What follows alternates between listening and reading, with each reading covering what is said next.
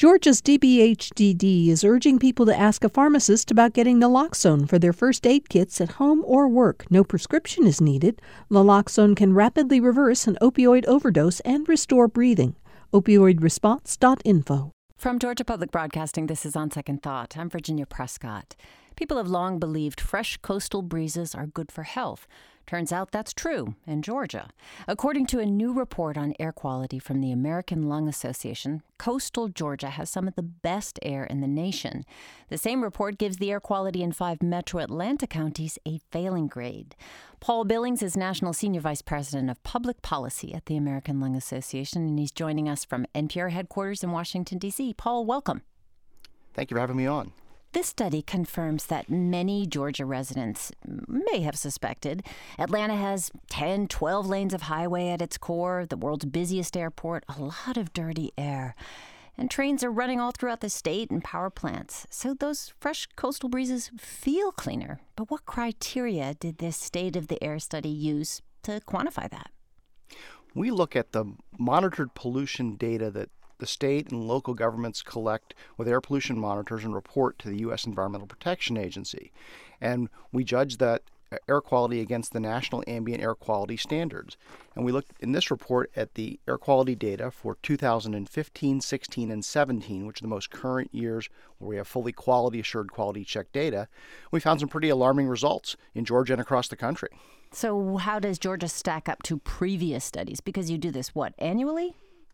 Uh, this is our 20th uh, annual report. So we've been doing this for a long time. We've been tracking progress for a long time. And the air is getting cleaner um, in Atlanta, but it's still uh, 25th on our most polluted list for ozone. It was 23rd uh, last year, but it had slightly fewer number of unhealthy days uh, this year because other uh, cities did worse. it's Atlanta's 19th on our most polluted for year-round particles and 64th on our uh, uh, short term particle pollution list. So, what is the particulate that you are measuring? What's in it? We look at uh, very small particles. They're smaller than a 2.5 uh, uh, microns, and these penetrate deep in the lungs. And these come from combustion of coal fired power plants, diesel, uh, wildfires. Uh, they also form in the atmosphere from uh, gaseous emissions like sulfur dioxide or nitrogen oxide. Uh, cars and trucks are a big source of nitrogen oxide. So, what does that mean for somebody's health? You said these little teeny, teeny particulates amass in people's lungs.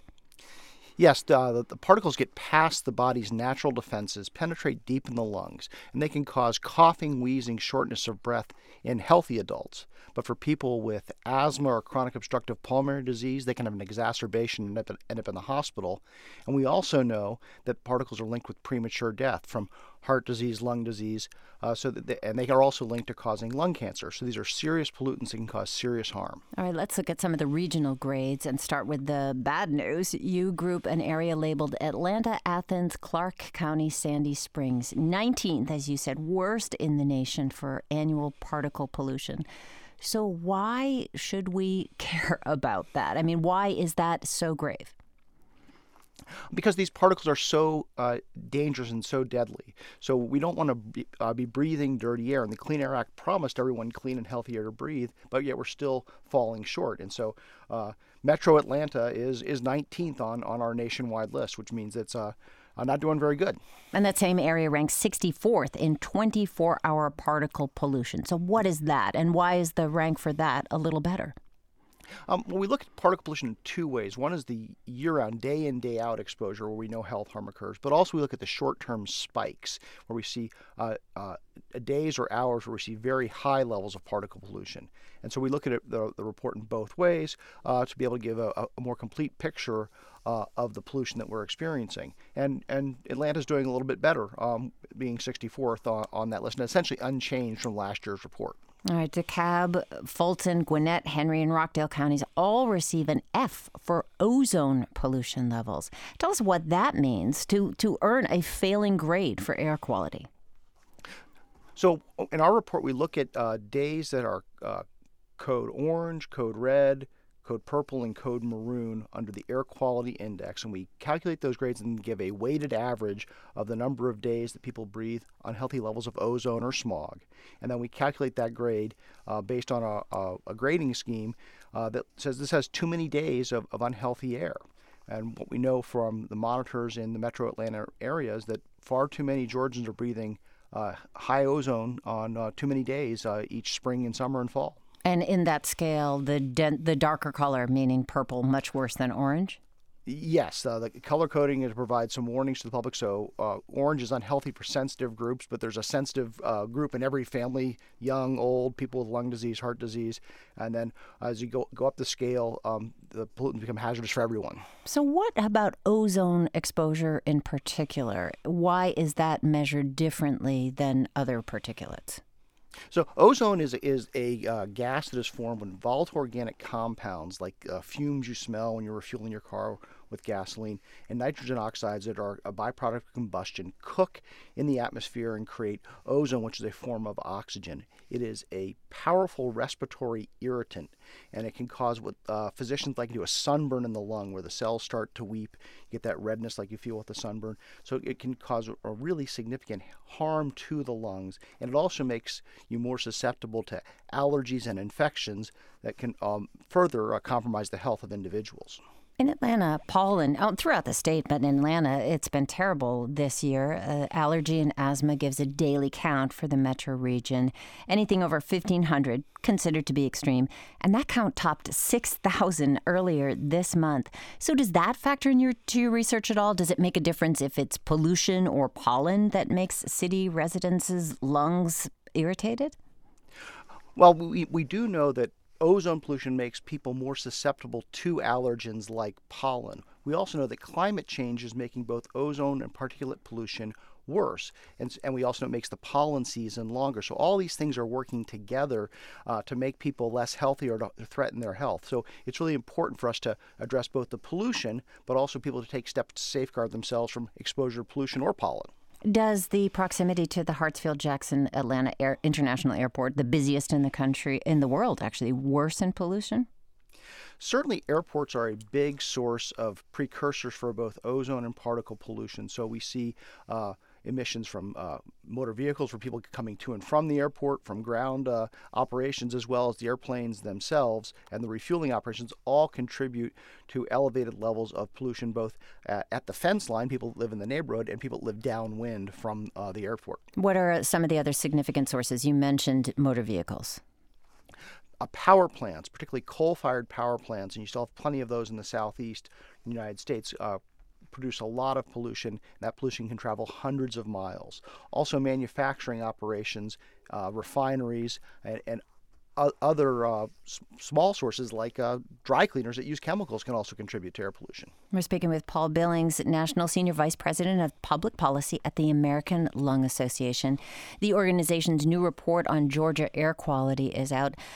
Uh, some improvement, but not so great in a lot of different places. Paul, we knew that the Atlanta Regional Commission studies the effect of vehicle emissions on air quality, releases periodic heat maps of sorts that show how gross really the air is in Atlanta's down down connector. So, when we're driving, should we set our air conditioners to circulate air inside the car? Would that actually make a difference for our lungs? It, it, can make a little bit of a difference to, to do the recirculation rather than bringing in uh, the uh, outside air. Uh, many um, new cars have uh, better filtration systems than uh, cars a generation or two ago. But ultimately, what we really need to do is to uh, reduce the sources of pollution, the combustion. electrification of, of transportation would go a long way to help reduce those exposures on the road and near the road. All right, let's look at some of the better grades. Counties near the coast, Chatham and Glynn counties earned A grades. What kind of conditions make air so much better on the coast? Well, I think that they, they, are blessed by uh, favorable breezes from, from the, the ocean helps a lot to reduce pollution and disperse pollution. Uh, that is the, probably what we see the most in our report uh, in coastal areas that uh, enjoy good air quality.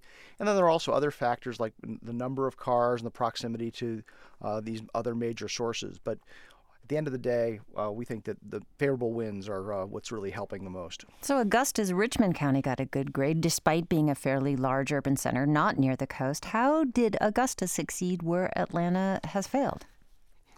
You know, topography also plays a role. Uh, where the pollution sources are in relation to where the monitors are can also influence the report. Um, so we are seeing, and we are seeing tremendous progress across the country. So we, we have many fewer days in this year's report than we had on a report 20 years ago. We have seen a slight uptick uh, this year in some communities as well. What does the heat and the particular climate of Georgia and the region do to trap that air? So we see when we have those inversions that hold uh, polluted air in, we see elevated levels. We also know because of climate change, we're seeing uh, more hot days. Heat is a major factor in creating ozone. You need heat and sunlight to cook those pollutants in the air to create ozone. We're also seeing the impacts across the country of climate change in drought and dry conditions that lead to wildfire. And wildfires uh, close by and hundreds of miles away are contributing to pollution uh, in our urban areas across the country. Yeah, well, people many life in the Georgia mountains, breathe can breathe a little more easily. The reports are really good there. But what about other parts of the state where data isn't reported? Is it mostly in urban centers? The state and, and the local governments uh, deploy monitors based on guidance from the U.S. Environmental Protection Agency. The American Lung Association would love to see more monitors so we'd have a better, more full picture of the pollution across the state. But we do know that because of where the monitors are, we get a good picture of how many people are exposed to pollution day in, day out uh, across the state. Pollution can have serious health consequences for children, older people, asthmatics, as you mentioned. Who is the most affected uh, across a state by, or across any area, by polluted air?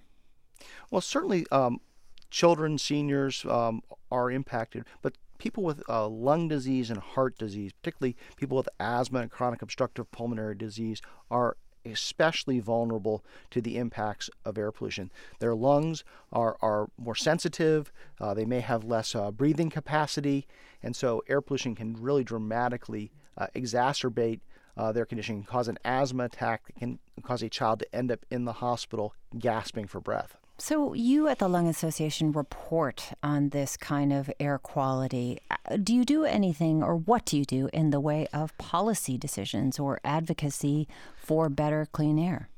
So we're hard at work uh, pushing the Environmental Protection Agency not to weaken the Clean Air Act. We've seen many attempts in this administration to roll back uh, safeguards to clean up power plants, motor vehicle pollution, uh, oil and gas operations. And so we're fighting very hard to stop those rollbacks. And then we're pushing uh, state and local governments to continue to implement the law and to deploy cleanup strategies to improve the air that we breathe. How about people who are listening to this? Can they use this information to better protect themselves and their families? Certainly, you can log on to lung.org slash SOTA and see the report and see the grades for your county. And, and also on a daily basis, you can check the air quality index to determine whether it's a code orange day, code red day. And if it is a high pollution day, take steps to protect yourself, like not exercising when air pollution levels are high, but also do your part to help reduce pollution by driving less, by consolidating trips, turning off that extra light. Every little bit can help. Paul Billings of the American Lung Association, thanks so much for speaking with us. Thank you very much.